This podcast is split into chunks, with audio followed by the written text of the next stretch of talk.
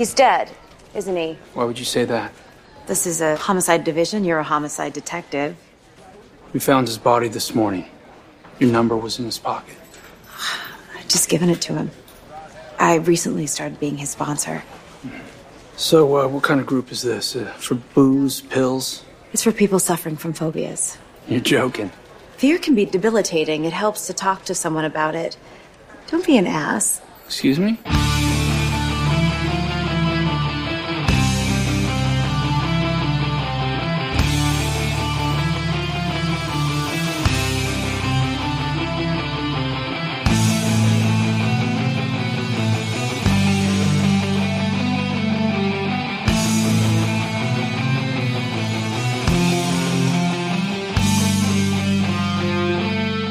Guerreiros em Guarda! Eu sou o Fábio Moreira. Eu sou Ivanildo Campos. E eu sou o Marcos Moreira. E esse é o Sabre na Nós Podcast.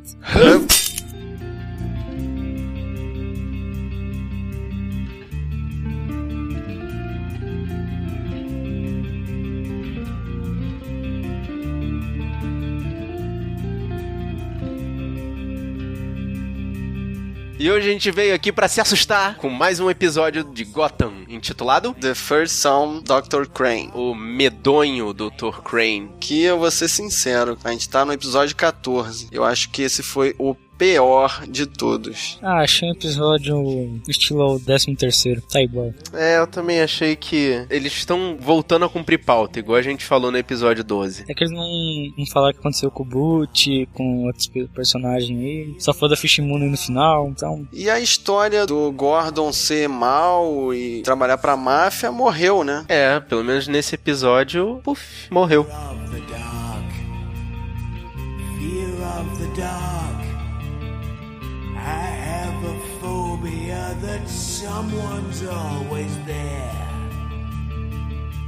Vamos pro resumo pra tentar salvar alguma coisa aqui. No episódio de hoje, o Maroni tenta acabar com a raça do pinguim, o Ed Nigma quase perde seu emprego, um malfeitor tenta extrair os maiores medos das suas vítimas e. Onde foi parar a Fish mesmo? Não sei, cara, aquele navio tá muito esquisito. Muito estranho. Mas vamos lá, vamos começar. Go of me. How long you been here? Just last night. And a couple times before. I knew your girlfriend was gone. And I heard you got sent to guard that loony bin, so I figured better here than sleeping on the street. Vamos começar falando rapidamente da participação especial. A Celina aparece ali no apartamento da Bárbara só pra cumprir tabela, né? É, eu não entendi o que que. Não, também não entendi o que que o Gordon foi fazer ali. Devolver a chave. Devolver a chave, mas tá. Toda vez que ele entra lá, ele abre a porta e grita. Barbara! Como se ela fosse simplesmente aparecer lá. É costume dele, né? Hum. Ah, mas no começo parecia, né? Agora não parece mais. Mas eles já não se separaram? Acho que não tá tão oficial assim. É, não foi nada oficial, mas na realidade a cena só serviu pra Celina falar pro Gordon da novidade, né? Que ela não sabe nada sobre o assassino dos Wayne. Isso é interessante, né? Tipo, antes eu sabia, agora eu não sei mais. Então é isso aí. Valeu, falou, partiu. Ah, eu também achei que tava na hora de o Gordon descobrir que ela que tava no apartamento dele. É, pode ser. Detective, Bruce, how are you? I'm fine, thank you. I would have come by earlier, but things were a little crazy. You were gone for a while. Switzerland. Probably wise. E corta pro Bruce, o Gordon vai lá Ah, isso falar, dava só pra ver falar essa que cena virando a esquina na hora que ele saiu do apartamento da Bárbara, né? e o Bruce liberta ele da promessa, como se o Bruce tivesse alguma moral ali, né? Não, como se houvesse realmente algum compromisso. É o trabalho do Gordon. Ele é um policial que investiga um homicídio. Então, eu não entendi. Bom, eu sei que novamente o Bruce vai pro quadro dele da investigação e acaba aí. Mesma participação do Bruce no outro episódio. My guess, killer was looking for something. I'll have to examine the body more fully back at the lab. You mean the medical examiner, Will? Well, but You handle forensics, Ed. The bodies belong to Dr. Guerra. Enquanto isso, na delegacia de Gotham, Pra variar, o Ed Enigma tá se metendo no trabalho do legista. cara tá doido pra ser perito. Como é que chama? É. Médico legista. Qual é a dele de ficar se metendo nessas coisas que ele sabe que não são da conta dele? Dá a entender que ele é um legista melhor que o legista, né? Na verdade, ele é um cara mais curioso, só isso. Sendo que o comentário que o Gordon fez, esse legista parece que tem conchavo com a banda podre da polícia. Quem não tem ali dentro? E vocês notaram que a Kringle tava chorando no cantinho, atrás do móvel ali? Essa cena não é desenvolvida, né? Não é explicada. Mas não é explicada, mas é porque ela já estava encantada pelo Enigma e ficou sabendo das peripécias dele que acabaram gerando uma demissão. Suspensão. E ele vai lá devolver o lápis. Qual é a do lápis, cara? Caraca, mano. Eles são muito esquisitos, cara. Eles são muito esquisitos. Todos dois. E mais esquisito é o legista, né? Parecia que ele traficava órgãos, não era isso? Na verdade, aquilo ali foi uma jogada de mestre do Enigma que finalmente tá começando a botar as asinhas de fora. Eu gostei muito dessa cena. Você viu lá como é que eles estão dizendo que ele tava traficando órgãos? Então, mas onde que estavam esses órgãos? Era estavam com o Enigma ou estavam com o legista? Ah, o Enigma deu um jeito de pegar aquilo lá no necrotério e enfiar no armário dele. Pô, o Enigma finalmente tá começando a botar as asinhas de fora, tô falando. Ele é bom, ele só tá pirando só. Nessa cena aí eu vi como o Enigma é esperto. Exato, cara. You're sure now? Fish Mooney is done. When she tried to bring down Falcone, she failed. Last time I saw her, Victor's ass had her cornered. We can assume she's either dead or extremely unwell. Well then, salute. Nesse meio tempo, no restaurante do Maroni, O Pinguim e o Maroni comemoram né, a morte da Fish. E engraçado que eles estão falando sobre ela e quem é que liga a própria, né? é, rapaz, falando no diabo aparece o rabo. E incriminando o Pinguim, né? Tentando virar o Maroni contra o Pinguim. É, exatamente. Maneiro que durante a ligação o cara tá se ligando na manchinha num talher. o pinguim é muito fresco, cara. É fresco ao extremo, né? Muito demais. Muito cara. esquisito. Isso volta a minha teoria que ele é gay. Ah, o Ivanil deu essas teorias. Mas parece mesmo, cara. Isso é muito coisa de, de gentinha detalhista. Eu gosto das coisas muito bem explicadinhas, nos seus mínimos detalhes, mas prossiga. Mas aí o Maroni já sabia que o cara era um 7-1 que tava traindo ele. E em vez de pegar um capanga lá e já levar o pinguim pro banho ou pra algum lugar assim pra fazer jogo rápido, não. Ele vai fazer uma história toda elaborada de levar pra uma casa de campo. Esse cara quer enrolar o pinguim também. Ele quer fazer o pinguim confessar de uma determinada forma, né? É, e foi bem premeditado, né? Porque botar aquela arma com bala de festim, o cara é corajoso, né? Sim, cara, mas ele é inteligente, sabe? Eu achei legal da parte do Sal botar lá aquela arma, criar aquele jogo, todo aquele ambiente, deixar o pinguim à vontade. Acho que foi quase perfeito. Quase, porque na hora da cena que tá esmagando o carro ali, essa resolução foi muito cartunesca. Ele ficar ligando para as pessoas ali e no final conseguir convencer o empregado lá a desligar, ele nunca iria abrir a porta do carro, né? Depois da porta tá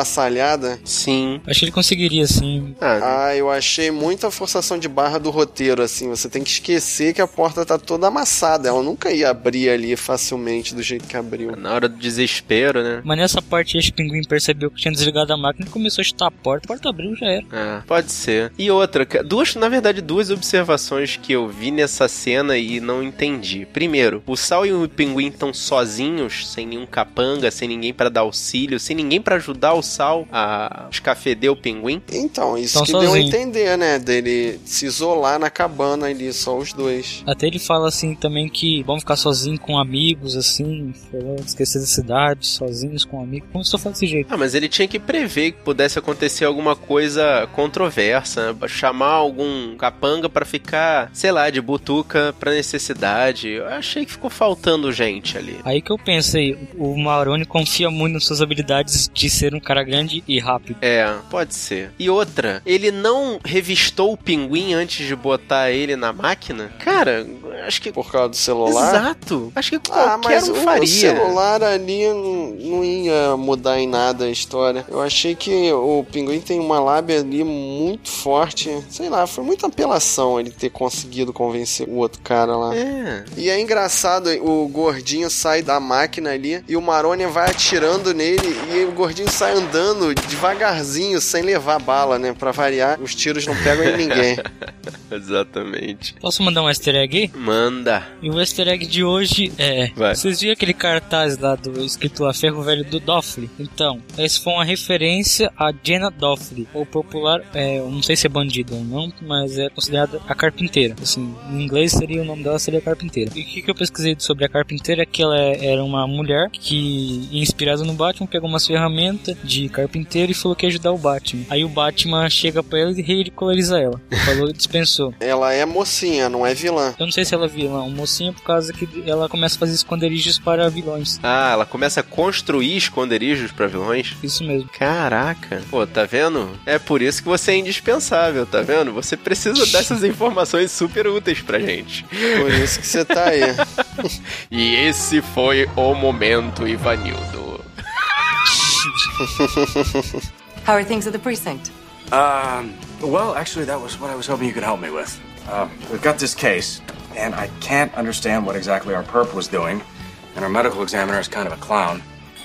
Uh, something wrong? E no caso da semana, a gente vai conhecer o Dr. Crane, que bem claramente ele tá tentando botar a vítima dele num medo absurdo, né? Por algum motivo ele quer extrair as glândulas do medo das suas vítimas. É, cara, já deve estar começando a inventar alguma fórmula ali. É um proto-espantalho ali. Ele coloca as vítimas dele na situação de maior medo, já se aproveitando de um grupo de autoajuda que cuida de pessoas com fobias diversas. E ali no início eu achei que ele era o espantalho mesmo, mas mais pro final a gente descobre que ele é o pai, né? Do Jonathan Crane, que é o espantalho que vai enfrentar o Batman, né? Jonathan eu achei que tava errado por causa que o Jonathan tem a mesma idade do Bruce, então ele põe um adolescente. Ah, você diz que ele ali tá parecendo mais velho? É. É, ele é um pouco mais velho que o Bruce, né? Ah, mas isso vai se. Isso- Isso vai ferir tanto assim a. É, eu acho que não altera nada. história? né? Na história, lá no final, né?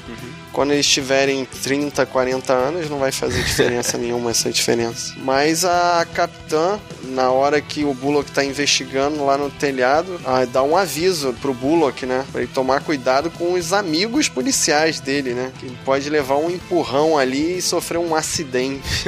Mas aquilo ali mostra que ele tá começando a perder o medo de. Não é de morrer, mas perder o medo dos próprios colegas. Ele tá se propondo a ser um pouquinho como o Gordon. Isso tá sendo bem legal, porque normalmente o Bullock aparentava ser um cara tão ruim, tão igual aqueles outros policiais, agora ele tá querendo se destacar, né? É, e eu achei muito forçado ali todos os outros policiais fazendo cara feia pra ele.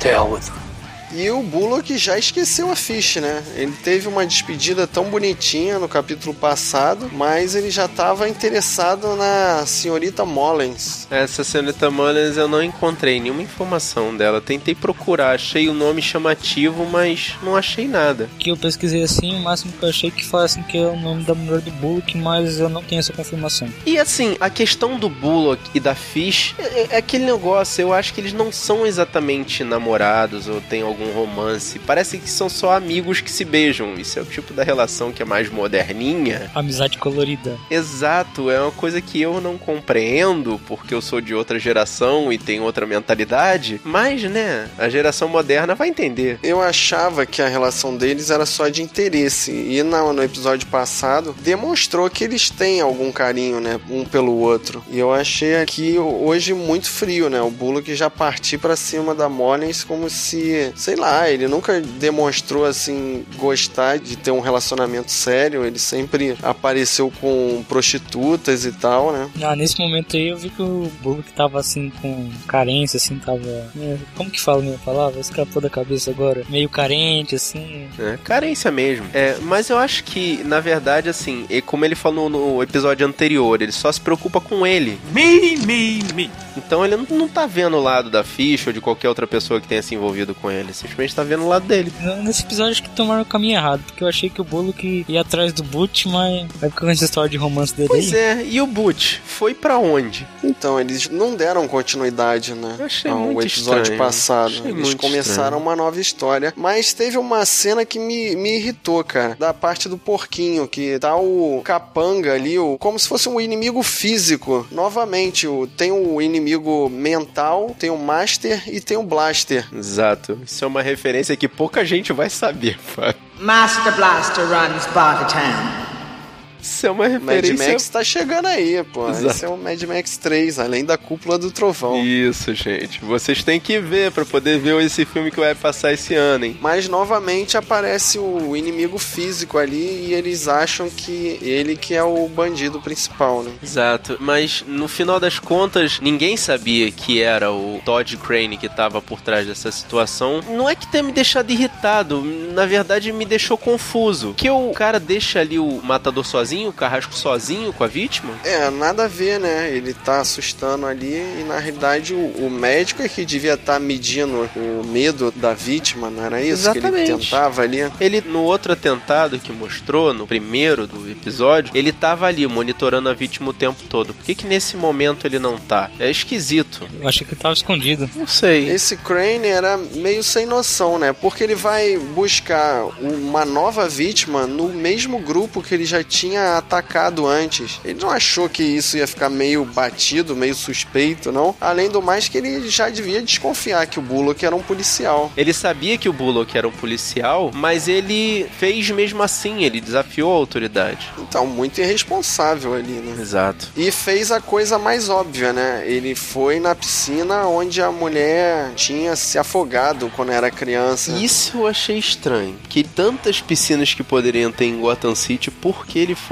na primeira piscina que ele soube que ela teve algum problema, se afogou, sei lá. Porque ele achou que ela tem mais medo lá, né? Sim, mas era o local mais óbvio, né? O Exato. primeiro local que os policiais iam procurar. É. E vocês perceberam que ele joga a menina na piscina e o Bullock pula atrás. Sim. E o Bullock puxa o canivete debaixo d'água e corta a corda. Por que, que ele fez isso, cara? Essa foi a cena que me irritou, já que você falou da outra. Essa foi a cena que me irritou. Por quê? Caraca, não, não corta, joga a mulher pra cima, deixa ela respirar, faz alguma coisa.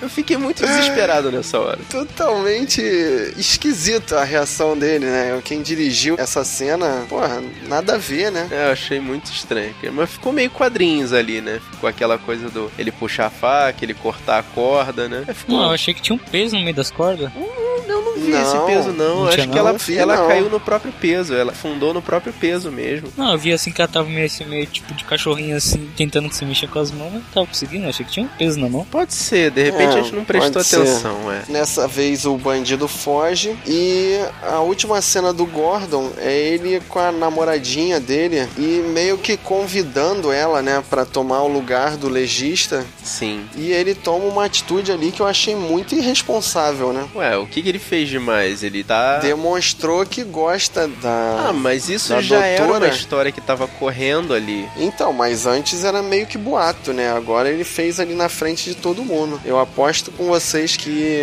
os policiais ou os bandidos vão usar esse relacionamento contra o Gordon. Ah, mas... Mais pra ah, eu frente. acho que não. Eu acho que não, por causa que ela vai entrar de médico legista ali dentro, então acho que não vai. Ah, mas isso é um clássico de toda a história em quadrinhos. Os bandidos usarem os entes queridos do herói pra poder enfraquecê-lo. É um clássico e tem que haver isso. Não tem Até jeito. porque, é verdade, até porque ele no final vai ter que voltar pra Bárbara. Exato, tem que haver isso. E até usaram essa, essa com a gente querido já com a Bárbara, né? Que lembra que o Zaz ele pegou a Bárbara e tudo. Então, isso já foi usado uma vez e vai ser usado de novo. E tem que ter a parceria amorosa ali pra poder manter um pouquinho do romance no seriado também. E a coisa que eu mais dei risada da cena: Hum. o, o Gordon beijou a Morena Baccarin lá, como que é o nome dela? Essa, a, a Leslie. doutora, doutora Thompson. A doutora Thompson beijou a doutora Thompson e ela começou a aparecer policial dos quintos dos infernos. Não sei de onde, apareceu um Ah, também achei isso mundo- esquisito. Aqueles caras que não trabalham apareceram, né? os Pra, pra olhar cara. ali. É, de novo, esses caras que não têm fala e só ficam ali, tipo, parados olhando pra mesa, de repente olharam pro casal. Coisa linda. Nesse momento estragou a cena linda que tava ali. Nossa, Pois então olhei é, assim, pois é, que cena cara. linda. Aí mostra os policiais tudo vindo lá assim, aqui nos infernos. Puta que estragou a cena. I hope everything is to your satisfaction, ma'am. It is. Thank you, Captain. You can see Gotham on the horizon if you want to say goodbye. No need. E agora vamos pra única cena que salvou o episódio, né? Que foi o destino da Fish. Primeira coisa, da onde saiu uma embarcação com um compartimento luxuoso como aquele? É, porque parecia um cargueiro, né? Um navio de container, um navio de carga. Exato. Com uma cabine luxuosa e o comandante toda hora perguntando, né? Se estava tudo bem com ela, se estava do agrado, se ela queria mais champanhe. Não, mas aí é Porra. porque ela é a Fish Mooney. Ela é uma mulher influente e é da máfia de Gotham. Então, ela pelo menos é conhecida. Tá bom, mas daí o cara ter aquela estrutura toda, eu achei já forçação de barra. Sim, sim, certeza. E o episódio fecha com o tiroteio, uns caras lá invadindo, matando todo mundo. E em vez de matar logo a Fish, meio que vai sair na mão, né? Um cara fortão lá com o olho todo torto. Nesse momento, eu pesquisei na internet e vi que estavam falando que seriam aqueles caras piratas, mas não falou qual tribo pirata é. Então, não sei te falar. Essa é que é a parte esquisita. Eu achei estranho o seguinte: o cara mata o capitão e entra na cabine desarmado. E a Fish, caraca, virou a mulher gato ali, saltou pra cima do cara. Voou, Essa cena né? é risada, hein? Essa cena, sei lá, cara, ela acha que é o quê? O homem animal ou coisa semelhante? Porque ela é pequenininha, né? E o cara é gigante. Pô, o cara vai dar um chega pra lá nela ali, vai dar uma voadora nela e pronto. Eu tô vendo a cena da Fish Movie pulando o cabelo do cara e puxando. Que É cabelo? isso que eu tô imaginando na cabeça. Não tem cabelo? Cara é o careca, cara não, cara. cara. O cara é o cara só careca. tem olho. Dá pra arrancar o olho É, dele fácil. for, cara. Mas tô vendo a Fish Movie pulando e fazer uma coisa com a cabeça dele. É isso que eu tô vendo. Cara, infelizmente eu acho que a, a Fish já tá durando nesse seriado. Eu sei que ela é uma personagem muito forte, foi a minha personagem preferida durante bastante tempo nesse seriado, mas eu acho que ela já tá durando. É, não sei. Como ela foi o cliffhanger do episódio, eu acho que até o próximo. Não, na realidade, eu acho que até o final do, desse. Pelo menos dessa temporada. Dessa temporada ela ainda vai durar. Acho que ela vai durar mais ainda. Eu acho que tem que fazer um final digno pra Fish Moon eh, morrer, assim. Pra ela sumir, matar ela de vez. E sei lá, esse episódio só me deixou um pouquinho feliz porque eles estão começando a introduzir outros personagens da história do Batman, mas eu queria ainda que fosse a continuação do episódio anterior. Me decepcionou porque deixou aquela história toda Em desamarrada, em aberto. Esquisito. É, deixou muita ponta aberta. Sim, sim. E abriu mais, né? Abriu mais, certeza. Nesse momento tive um pouquinho de raiva que foi que o cara que vai ser espantalho vai, herdar- vai herdar do pai, essas coisas. E eu achei desnecessário ele ter aparecido. E o furo de roteiro aí novamente, cara. Eu posso ser o tio chato, mas vamos lá. Uhum. Tava o Crane na sessão de terapia lá em grupo, aí ele faz o showzinho dele e vai embora. Uhum. E a Molly Molly? vai atrás dele. Uhum. Então subentende-se que ele pegou ela ali, na hora ali, Uhum. e já levou correndo Pro carro dele. pro clube. É. Pro carro e depois pro clube. Isso. Em que momento que ele vai pegar o filho? Ele já tava no carro. Ah, tá. O filho tava esperando dentro do carro enquanto eles faziam a sessão de Pelo que eu terapia. entendi, é o filho que tava dirigindo o carro. É, também. E é um momento mais idiota. O filho sai correndo lá no meio da piscina aparece, pai, acabou o parquímetro. Ridículo, Ah, cara. o moleque não tem Moeda. quarto, né? Não tem moeda. É muito ridículo. Aquilo ali só mostrou pra poder aparecer o Jonathan Crane. Não fez sentido, foi uma encheção de linguiça desnecessária.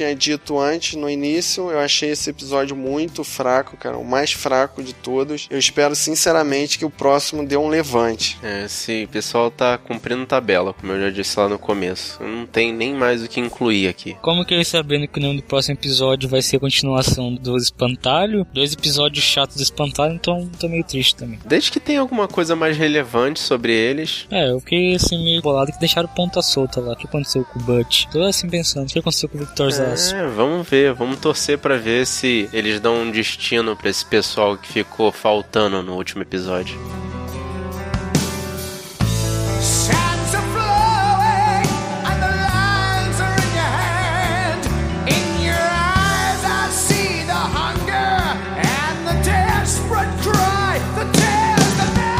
Com essa sensação de gosto de cabo de guarda-chuva na garganta que a gente fala para você assistir esse episódio, né? Depois deixa a sua opinião aqui pra gente no nosso campo de comentários aqui no nosso post. Procura lá no nosso blog, o sabrinanois.com.br, ou então manda um e-mail pra gente no sabrinanois@gmail.com. Se você preferir, nós estamos aí nas mais famosas redes sociais da internet. É só procurar lá Sabrina Nós, tudo junto. E se você quiser baixar essa missão e várias outras, você vai lá assim no nosso feed ou você procura a gente na iTunes Story e dá umas 5 estrelas lá pra nós. E aproveita para compartilhar a nossa mensagem, a nossa palavra. Manda aí pro seu amigo, pro seu conhecido, aquele cara que gosta de quadrinhos, aquele cara que curte o Batman. Ou não, manda aí para ele para poder conhecer o nosso podcast e saber do que, que a gente tá falando aqui. Eu sou Marcos Moreira. Eu sou Ivanildo Campos. E eu sou Fábio Moreira. E esse foi o Sabe na Nós Podcast. Spend